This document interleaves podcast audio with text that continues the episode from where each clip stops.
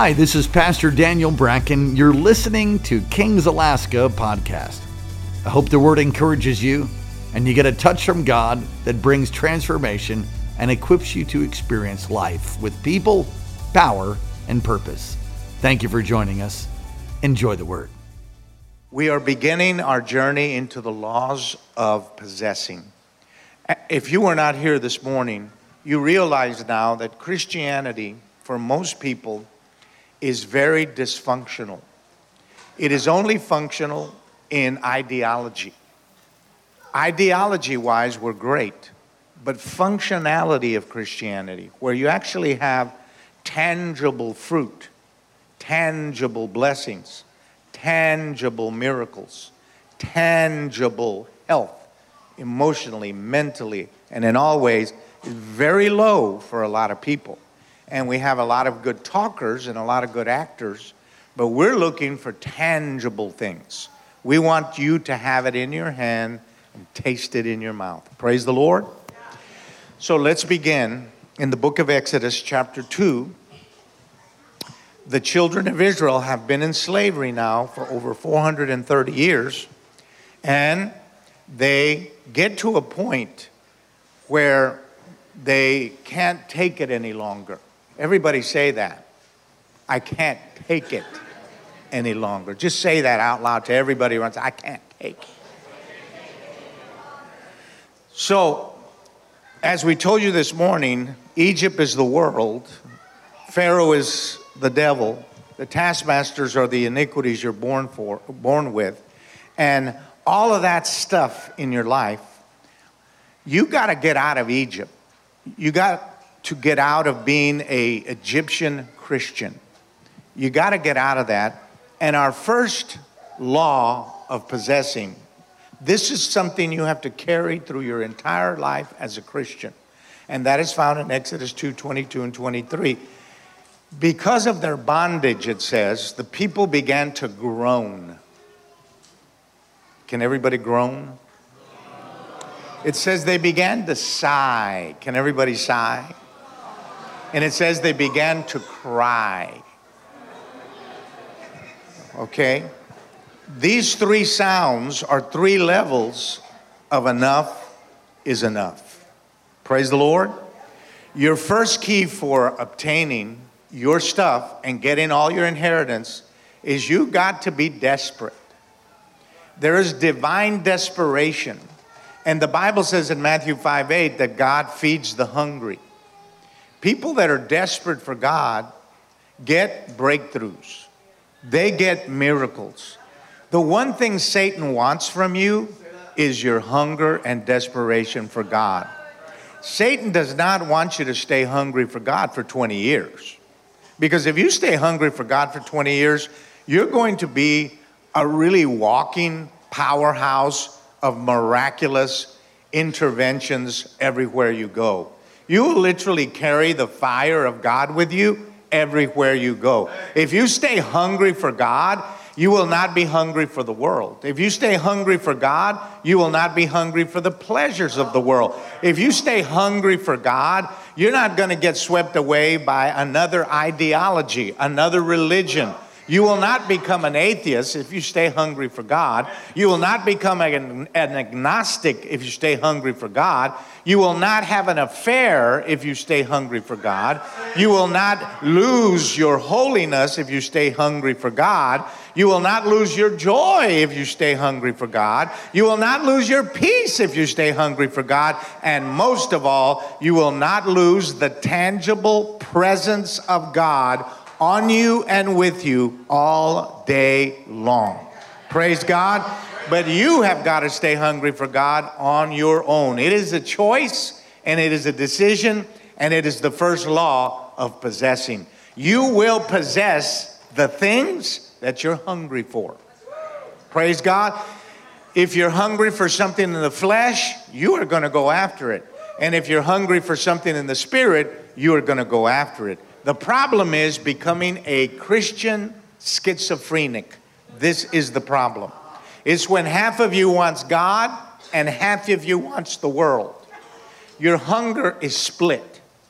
You want Jesus' presence, but you also want to smoke a reefer after services. This can become a problem. Praise the Lord. You want to dance and praise the Lord and feel the power of God, but you also would like a little bit of heroin or a little bit of cocaine. Or you, or you maybe you want to just have a relationship secretly with someone somewhere. Praise God. Listen to my words. Listen to my words. This is what I'm about to tell you. Your biggest danger as being a Christian is for Jesus to not be enough. This is your biggest danger. When Jesus is no longer enough for you, you are in so much spiritual trouble. Because now the Bible doesn't, it's not alive, it's not lit up, it's not on fire. You can't, you can go days without it. You can go days without going to church. You can go days without feeling God. You can go days without being in the presence of the Lord because you've lost your hunger and desperation for God. If you lose your hungers, the hunger for God's fellowship, the hunger for God's presence, the hunger for church, the hunger for destiny, the hunger for, for functioning in the thing you were created to do. When you lose your hunger for your destiny, that means somebody else's destiny has to take over in your life. Praise God. They that hunger and thirst after righteousness shall be satisfied. Praise God. Look at someone around and say, I need to get hungry for God. You see, hungry people, you don't have to tell a hungry person to pray. You don't have to say to a hungry person, hey, when's the last time you prayed? Because they're praying all day. They never stop praying. It is an unbroken conversation with God day and night. You go to bed talking, you wake up talking, you walk around talking, you eat lunch talking, you talk to friends and talk at the same time. It's an unbroken conversation because you're hungry. Anything you're hungry for, you chase. And so Satan's job then is to create things for you to chase. So Satan knows the kind of candy you like. And so he will offer you the candy you want and put it on something and say, chase that, and you can have that candy. But always remember this about Satan's candy all of Satan's candy is taxable. You have to pay Satan taxes when you eat his candy. And Satan doesn't want money, he wants a piece of you. And you must pay with your soul. So beware of what hungers you cultivate. Beware of what you feed, because it will grow. And beware of what you starve, because it will die. Praise God. Let's all take a praise break on that one and say, Hallelujah.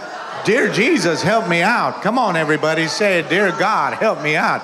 I'm hungry for God. Come on, say it, everybody. I'm hungry for God. Oh, Jesus. Dear God, don't let me lose my desperation for you and my hunger. As the deer panteth for the water, so my soul panteth after God. Do you love Jesus that much still? Because that is the secret of getting your stuff. Praise the Lord. You'll carry that all the way. Second key, and I'm giving you seven tonight, seven on Wednesday.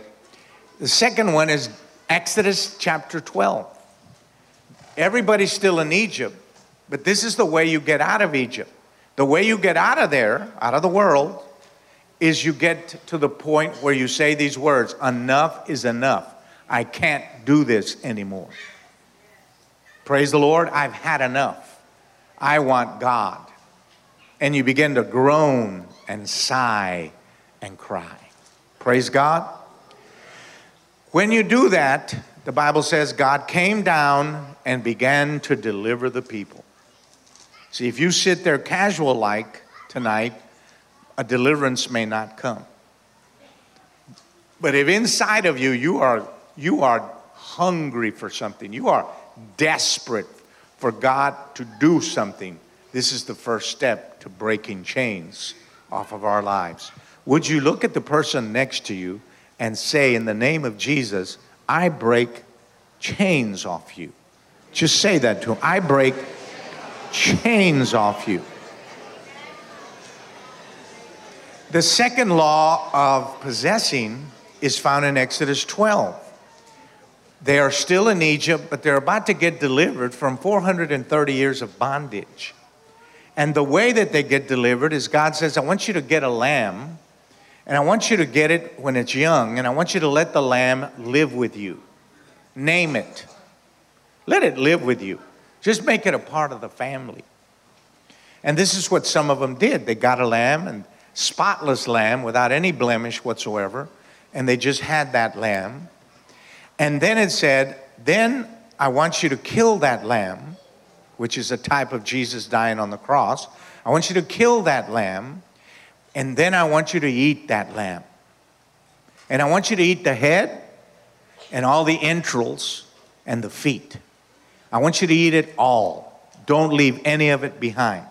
So, our second law of, of possessing is give me Jesus and give me more and more and more. Praise the Lord. Say that to somebody around you. Give me Jesus. If you're going to give me something, give me Jesus. This is the attitude you've got to maintain in order to get your stuff, your inheritance, and all your amazing blessings are all up there in a position, and you're trying to get them in a possession where you can tangibly taste them. You have to say, I'm going to eat Jesus. I'm going to eat the way that he thinks the brains. I'm going to eat the way Jesus thinks. Well, think about how many people are, say they're Christians but don't think like God thinks. Now, you can read your Bible or, or not read your Bible, but in the Bible it's very clear that you can't kill a, ch- a child. You can't kill babies. A Christian cannot kill a baby, nor be a part of killing a baby. A Christian cannot do that if you believe in the Bible. Now, you can be a different kind of Christian, an Egyptian. So you think like worldly people think. Then you can kill them. You can be a wilderness person and just wander around and not do what God tells you in your conscience because of your peer group. And then you, you honor your peer group and what they think more than what God thinks. Don't hate me and don't get mad at me I'm not being political, I am being biblical. You just can't kill a human being inside of a sanctuary. You can't do it. Sure got quiet all of a sudden, but I'm saving your life because remember, you don't want blood on your hands of any kind. We rescue children. We do not empower people to destroy them. Praise God. Do you know that 80% of the children that are killed today are African American children? Do you know that that is a diabolical assignment against a beautiful group of people that Satan hates?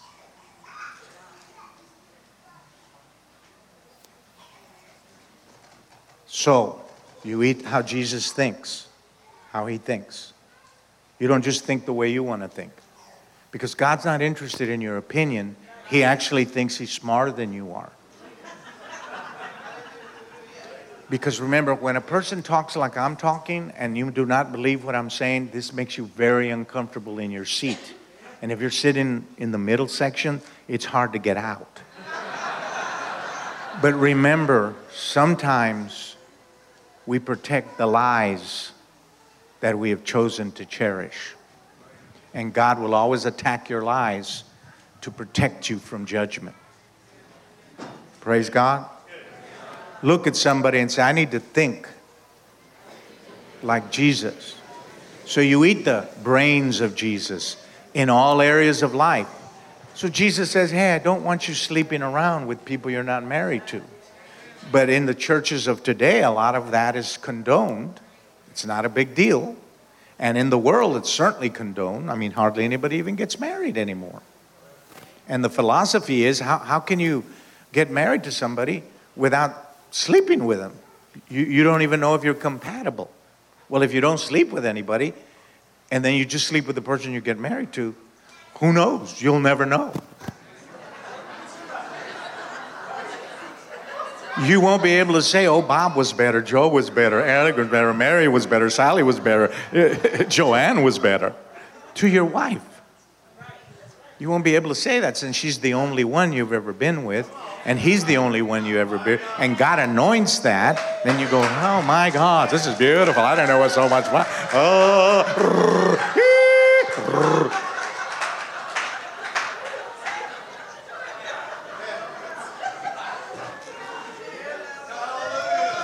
But listen, everybody.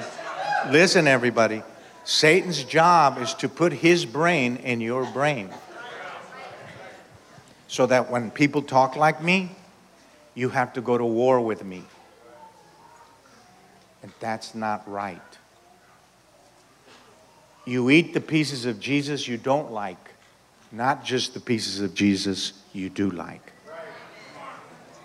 Said, eat the insides the way Jesus feels, the heart he has, compassion, unconditional love for people, unbiased love. A genuine person that's going to get everything they need is unbiased in their love. They do not love Christians more than they love Buddhists. They don't only love straight people, they love homosexuals. And they go after homosexuals and they make friends with them. They don't treat them like they're sleazy germs and perverted, wicked, ugly, horrible things. Because if you do that, you keep shrinking your ministry. Pretty soon you can't minister to anybody unless they're like already perfect.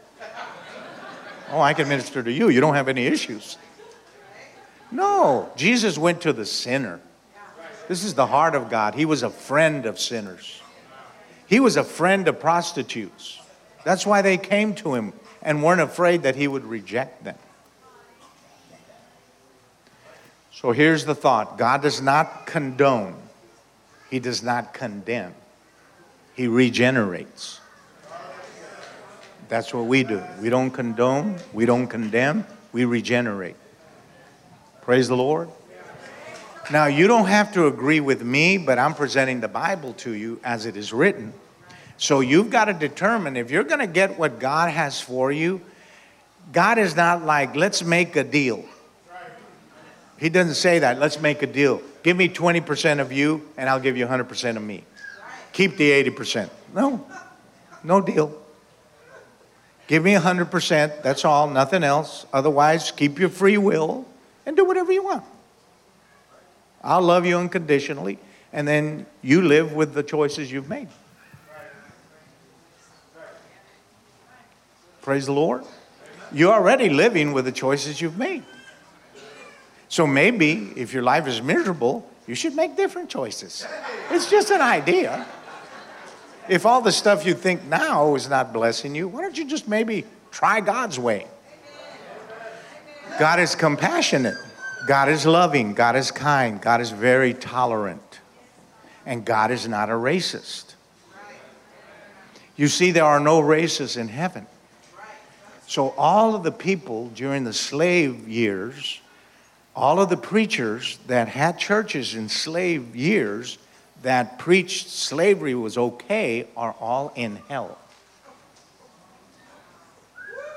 All of them. Every single preacher is in hell. They're all burning in hell. Because all you need to go to hell is to believe that one color is superior to another color, and you are on your way to hell. Because you don't know God if you think that. You don't even know Him. Are you crazy? God is not colorblind, He's color coordinated, and that's a whole different thing. It's a whole different thing. He didn't say, I don't see you. He says, No, I see you. Oh, wow, what a beautiful color you are. I made you. You're spectacular. I don't look in the mirror and say, Oh, I wish I was something else. I don't say that. I say, All right.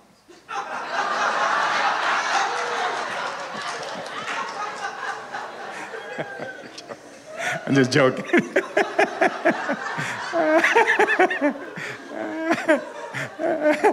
Let's all do it. Pretend you're in front of the mirror. Just do. Come on. Pretend you're in front of the mirror and just, all right. you do it really well. Pastor, you did that too, too good. no.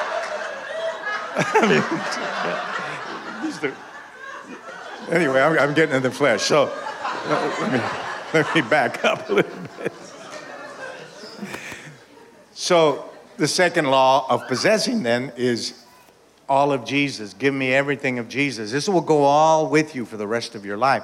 If Jesus is your everything, if he is the center of your life, if Jesus is sitting on the throne of your heart and you are making decisions based on his lordship, your choices are the product of his lordship in your heart.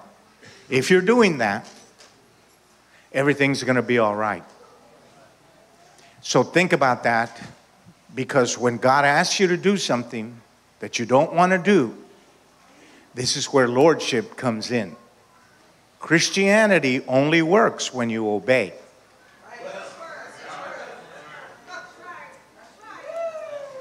It actually doesn't work when you disobey. So, Simply step back and say, Give me your heart, God, because I want to love all the people you love without bias and unconditioned. All the tribalism and all the, the, the groupings of, of types of people, all this is opening the doors for tremendous amounts of judgment. It's not the way that God is. Heaven is not one color or one group of people. You can't like go to heaven and say, Where are my people?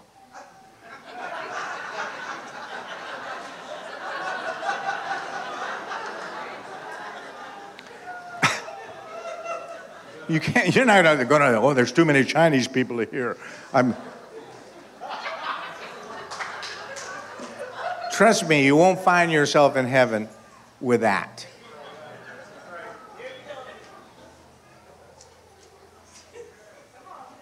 So there are severe consequences to not eating the heart of God.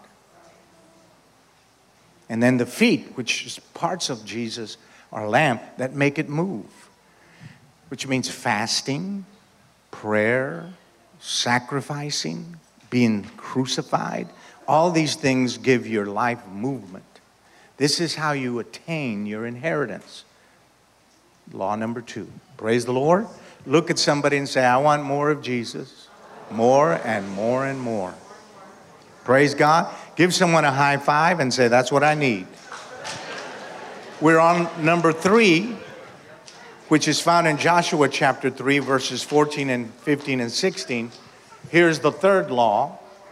You're at the Jordan River now. You, uh, I'm sorry, the third law is one that you learn in the wilderness. And this is the law of learning your lessons.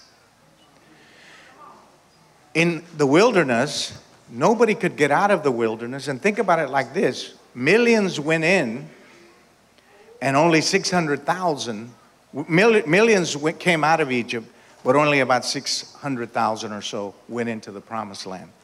Everybody that went into the promised land was 20 years and younger. All the people that came out of Egypt, all of them died going around in circles because they were so stubborn that they would not learn the lesson that God was trying to teach them. If you're going to get your stuff, your inheritance, you've got to learn the lessons that God is trying to teach you. What is God trying to teach you? What is it that He's saying to you? Why do you have strife at home? What is he trying to tell you? Why does your wife get offended at you? Maybe because you won't learn natural hygiene.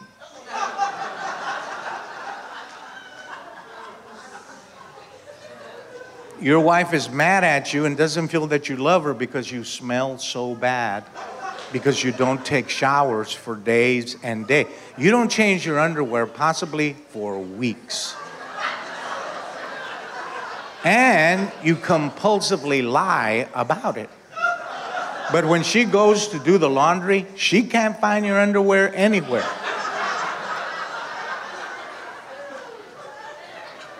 So she says, Hey, I've done four loads of underwear, uh, four loads of laundry for four, four weeks, and I can't find any of your underwear anywhere.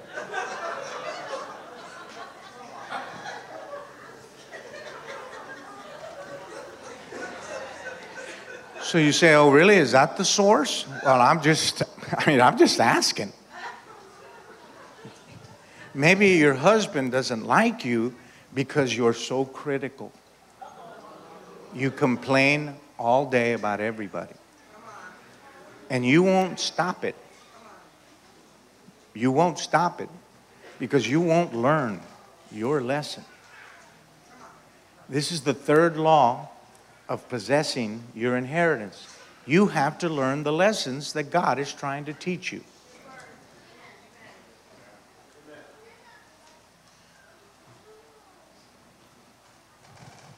I'm just talking. Hallelujah. Praise God. Raise your hands and say, Oh God. I kind of need to pay attention to you. What lesson has God been trying to teach you? Maybe to read your Bible with your wife and or with your husband, maybe to pray together. Maybe he's trying to teach you other laws of intimacy. Maybe there's other things. What is going on? Learn your lesson. It's the only way you'll get out of the life of confusion and going around in circles. And every lesson you learn, listen to my words, every lesson you learn contains a piece of your inheritance. Because a lesson learned is an inheritance possessed. Every lesson you learn, you say, okay, I can't actually throw the finger at people anymore. I can't like scream at them as they pass by and say, You motherless goat. Because when you do that, they drive away with your peace. It's on the it's in the truck. And they're throwing the finger back at you. It's not a way to have a good day. No, when they do that to you, you simply bless them. Say, hey, bless you, I'm keeping my peace. Hallelujah. Or you can get out of the car and say, come on. Come on. You can do that.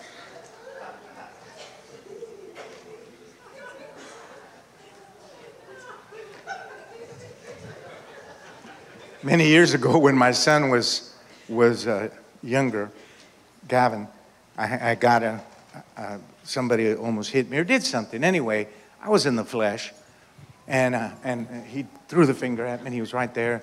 I said, What? All right. And I opened the door to go out. And Gavin grabbed me with his little hand. He said, Papa, what are you doing? You're a preacher.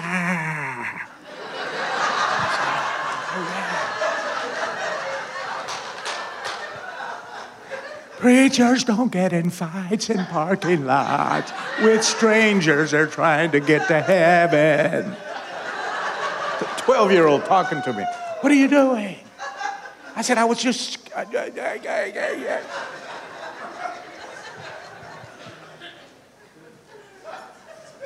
How long will you not learn?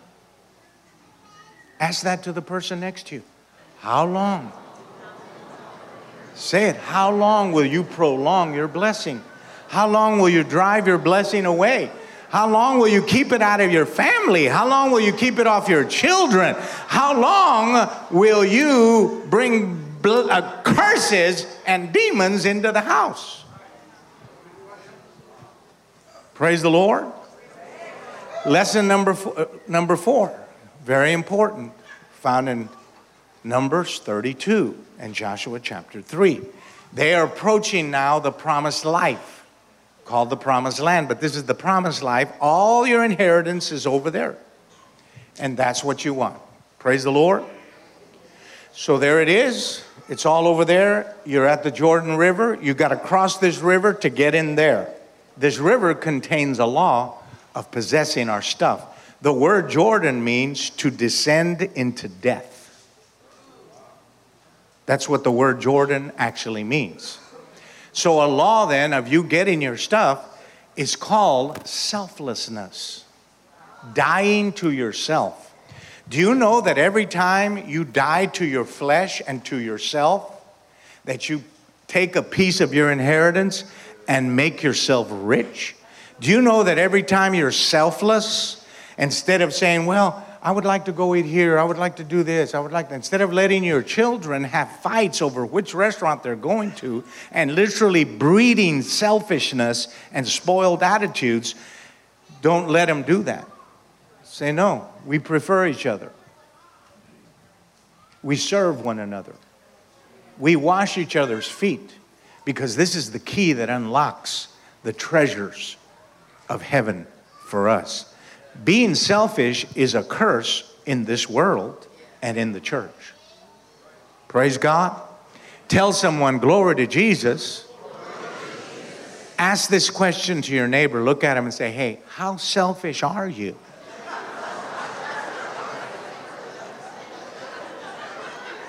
All right, now everybody take a praise break.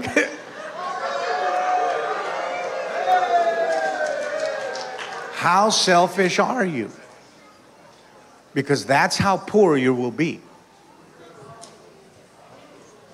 That's how poor you will be. Philippians 2 don't do anything out of selfishness or self interest, but prefer everyone before you.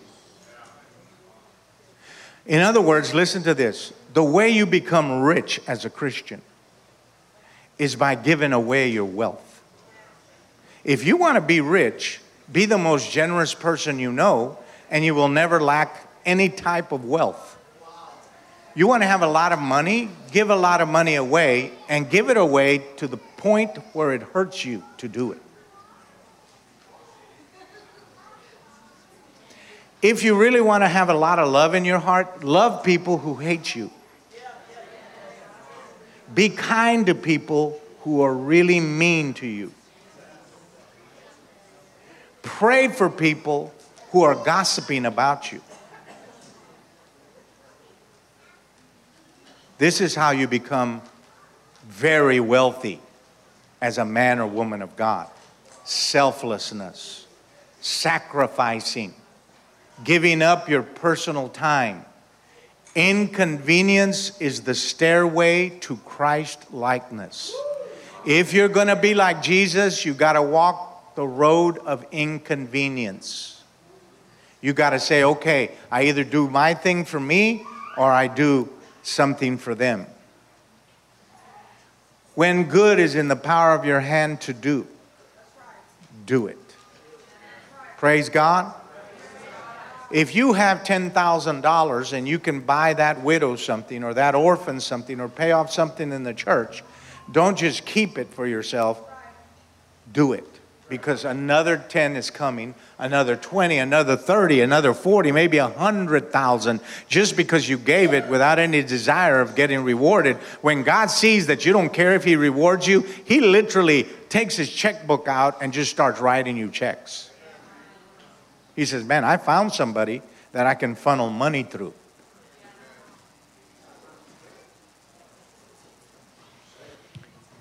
God is not looking for hoarders And He doesn't ask you to tithe because He needs your money. No, He asks you to tithe so you won't need your money.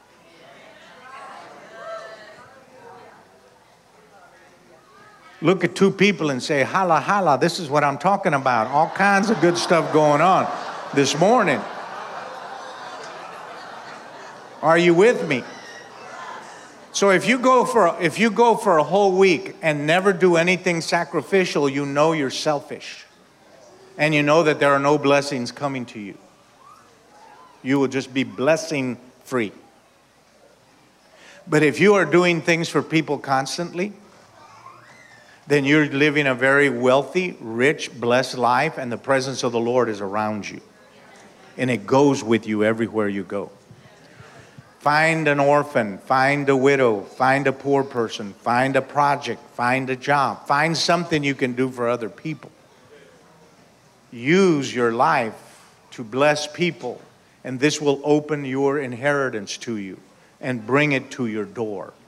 Selflessness, descending into self crucifixion lifestyles. Praise God. Because there's going to be days when somebody's going to get your goat so well that you're going to want to hurt them. And at that point, you've got to just stretch your arms out and say, just crucify me. And you, you let Jesus just crucify that in your life. Praise God. Give someone a high five. Say, I'm going to take all my stuff and nobody can take it from me. In Joshua chapter 3, we come to number 4. He said to them this When you're crossing the Jordan, make sure that the ark stays ahead of you. Do not get ahead of the ark because the ark contains the power, the presence, and the glory of God, and it will clear the enemies out. Don't get ahead of it. So, our fourth law of possessing is follow the presence of God. For example, the person drives by, they yell at you, they scream at you, and you scream and yell back. You're not following the presence. The presence is over here praying for them. Praise the Lord. You're sitting in church, somebody gives a great testimony to you in the back thing, and then you decide to invent stories so your testimony is greater. You're not following the presence. Somebody offends you very badly in your family, and instead of getting even with them, you decide you're going to forgive them and not even mention it to them. You're following the presence, you're following the ark. Follow the ark wherever it goes, and your inheritance will start dropping in your lap, piece by piece by piece. Ask yourself this question before you do something Can I do this something and still follow the presence of God?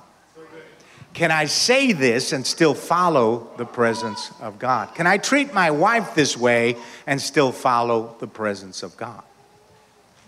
Praise God. Everybody follows something, but you're certainly not going to get in any kind of trouble when you follow the presence of God. And it, it went ahead of them three quarters of a mile ahead and they just followed it. Wherever it went, they went.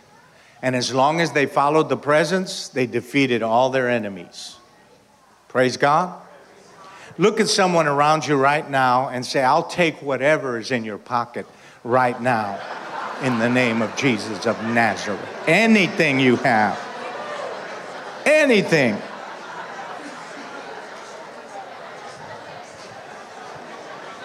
Number five,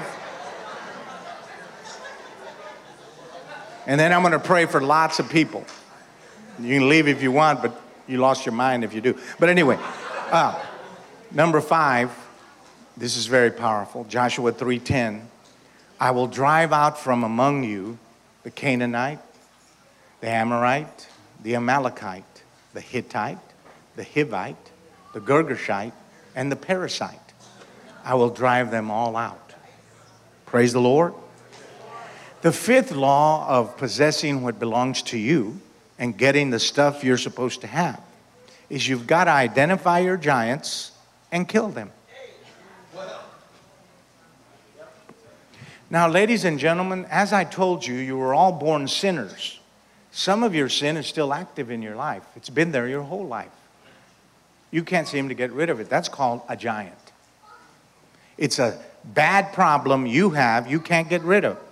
It's stronger than you, more powerful than you, and you can't just snap your finger and get rid of it. It's a giant, it has a big head. When I, when we, my wife and I started having children, we, we as they were growing up, we identified all the giants in my side and her side, one of them being alcohol. And I said, The reason we're not going to drink alcohol is because I come from alcoholics in my family, violent alcoholics. I actually had to knock out one of them when I was in ninth grade because they came at me to try and hurt me. They weighed 245 pounds. Alcoholic. Alcoholics is a giant in my family. My wife comes from a family full of alcoholics, 10 brothers and sisters. Almost every single one an alcoholic. Parents, total alcoholics. So we said to our children, these are the giants of our family. And we named them all. You can never touch these. If you open this door, rivers of demons come with it. And we said, I, I said to my children, my wife said the same, I have cut the chain. And we will never reconnect with the giants that are there to kill everything we love. You got to find your giants and you got to kill them. Praise the Lord. You got to tell this to your children. So don't mess around with this because we have our families full of adulterers, fornicators, murderers. My, my, my actual grandfather was a murderer. He's a, he was a barber and was cheating on my grandmother with some lady. And the boyfriend of this lady came to his barber shop and he and had to run away and escape. Nobody saw him again. So you see, as I'm growing up, I have this un, I don't know where it came from, this violence, this anger and violence inside. But it was my giant trying to make me a murderer.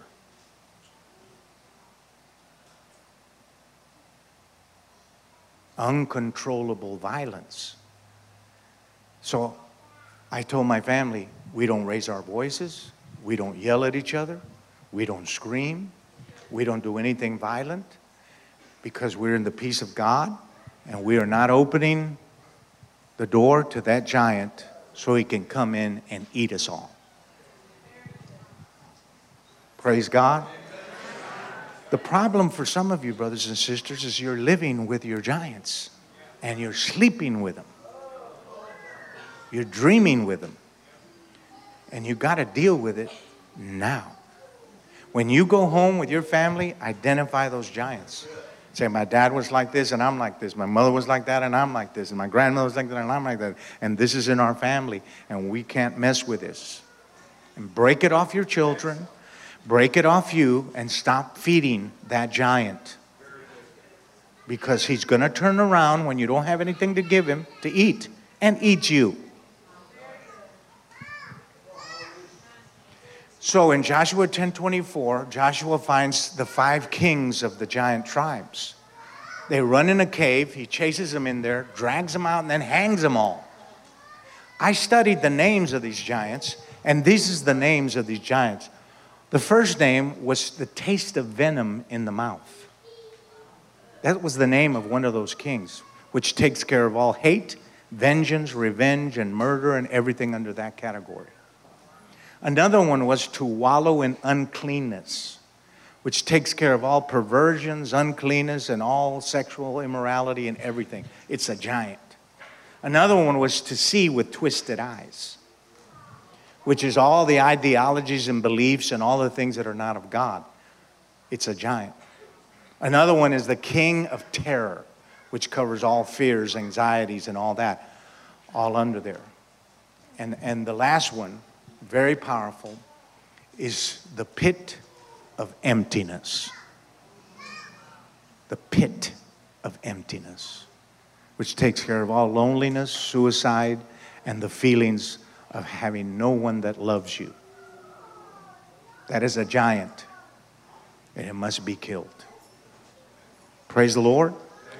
Samuel found King Saul that had spared one of the giant kings called Agag his name means to rage with uncontrollable violence.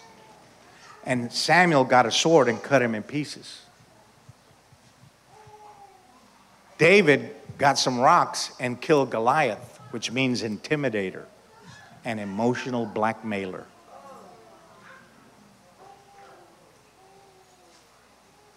Verbal abuser. And he cut his head off. If you want your stuff, you got to clear out the giants. Come on, everybody. Say it, I'm going to war. Say it, I'm going to war tonight. We're going to war at our house. Enough yelling, screaming, fighting, enough perversion, enough pornography. Clean it out. Clean out the devils. Go home and clean them out. Clean out all the secret sins of your life. Clean them out. Start telling the truth. Praise the Lord. Stop being so solemn and all those kind of things. Get some joy back. Praise the Lord. Say it out loud. I'm killing me some giants. I'm clearing my house out. Joshua 14 12. Joshua says this. This is number six. Joshua says this. He says, I've been fighting giants now for 30 years. I'm 84 years old, but I'm just as strong today as I was when I was 30. And then he says these words, very beautiful words Give me my mountain. What does this mean? If you want something, you need to claim it. What do you want? Well, I'd like to have a lovely marriage. Claim it. Claim it. Say, God, I want an anointed marriage. I want a beautiful marriage. I want this much hala hala, and this much this, and this much that, and that much this. Name it.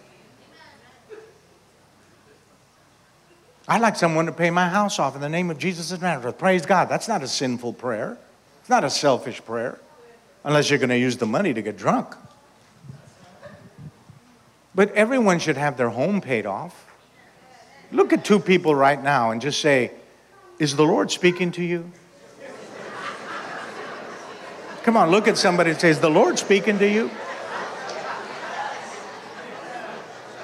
Is God telling you to pay my house off?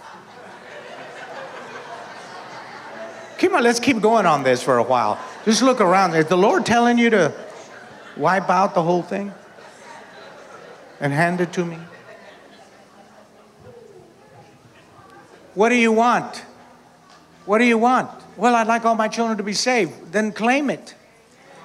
Verbal claiming is not a sin, it's all over the Bible. You declare, that's my mountain, that's my ministry, that is my anointing, that is my blessing. That is of God. I am not going to live without it. God wants that for my children. God wants that for my grandchildren. God wants that on my family. And I'm claiming, for example, Pastor is claiming that the church, the giant church, the monster glory of God church, the church where thousands will be saved and healed and delivered.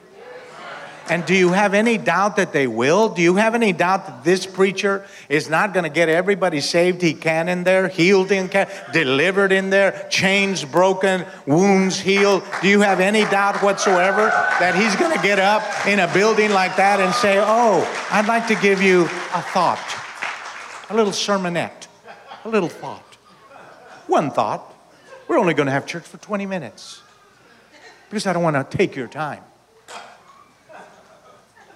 No, or is he going to call down the fire of heaven, thunderballs of heaven, giant, giant, giant mountains of, of power and anointing to come and heal and deliver and set everybody free? So he is claiming that the church will be 100% paid off. Everybody look around and say, holla, holla. That's what I'm talking about. Listen, brothers and sisters, pay off the church house, and God will pay off your house. That's how it works. It's all over the book of Haggai. Pay off God's house, and He'll pay off your house. You'll be, you'll be, your house will be paid off. And listen to what I'm telling you right now. I'm not just saying this. I've seen this happen. I've been doing this 50 years. I'm not practicing.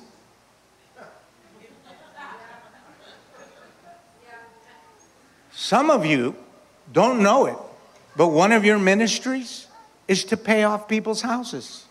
to literally give people a house. To say, hey, God spoke to me, I bought you a house.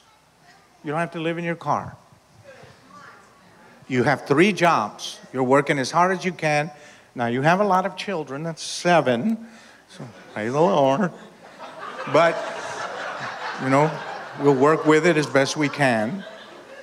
But here's your house and it's paid off. Don't you know there's some widows in here that would love to have someone come up to them and say, hey, I'm going to make your house payment from now on until it's totally paid off. I'm going to pay it off. Don't tell anybody, but it's done. Don't worry about it. Claim it. What kind of Christian do you want to be? What kind of person do you want to be? Claim it. Claim it. Well, I would like uh, 17 dealerships. Claim them. What's wrong with that? What sin is there in wanting to be a millionaire or a billionaire and give all the money away? Now, if you keep it all, God's not going to help you. But if He knows you're going to use it to bless people and make dreams come true, I mean, you could be like those guys on, uh, on the internet that go around giving money away thousands of dollars. They just go around house by house. Hey, I'd like to give you $30,000. They have like 20 million people watching them. And they're not even doing anything for God, they're just doing it.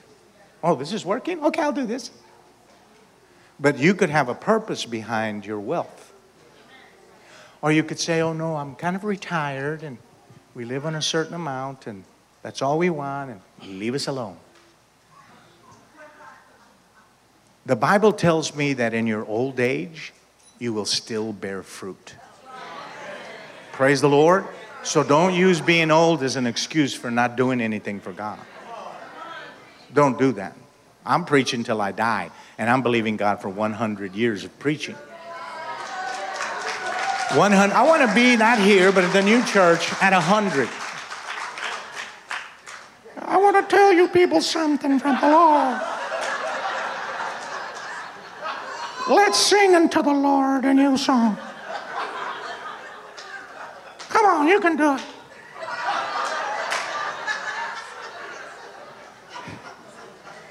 I'm only doing this because I'm going to really be skinny at that point. Just.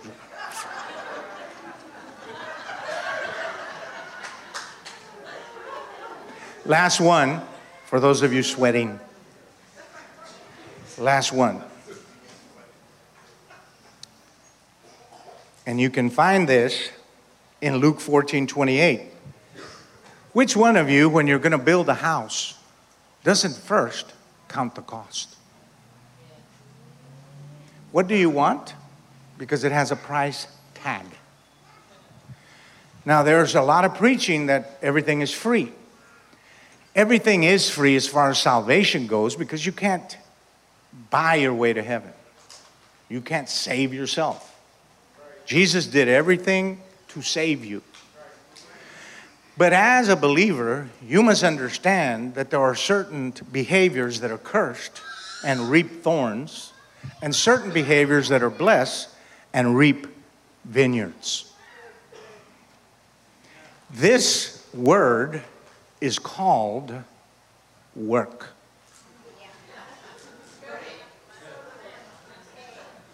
So, who's going to have the most?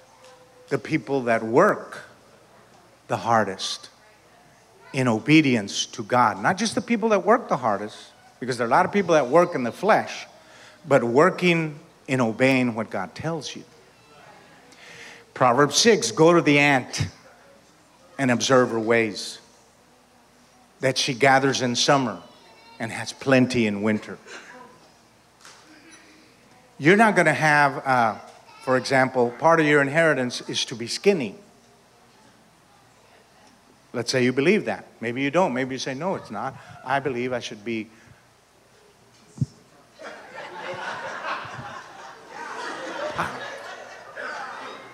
say what you like. I'm with you. I've been through it all. Holla, holla. However, you can't lose weight by sleeping and eating. We have all tried it. We have all tried killing the calories. All of us. In the name of Jesus, I kill the calories in that cinnamon roll. Destroy it. And you wake up and you have to drag your leg because it's a big 10 pounds of shot out of you.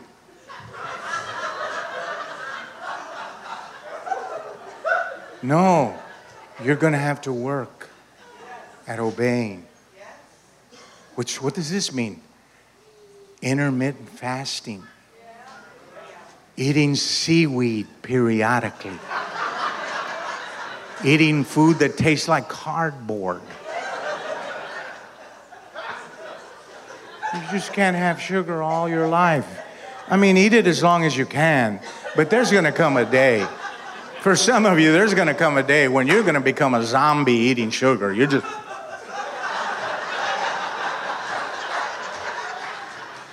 That's what sugar is to do to your body. You'll go blind.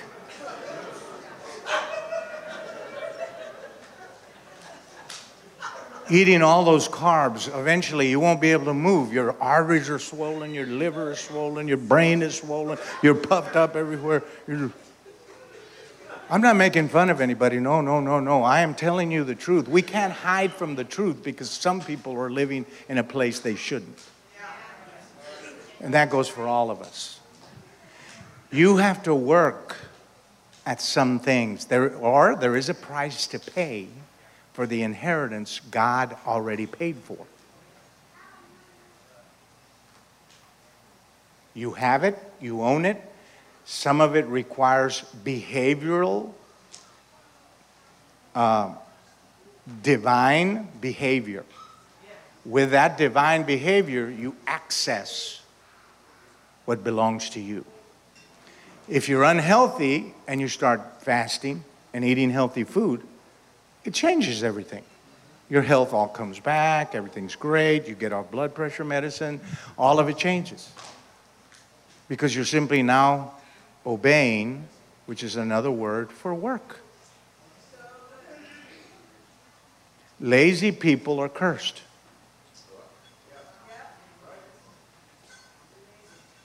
That's all there is to it. You have to be able to pray your way out of the darkness into the light. Well, I hope you were encouraged by God's word. Thank you again for listening to King's Alaska podcast. God bless you. For more great content, go to kcalaska.com and may God's face shine upon you and give you peace.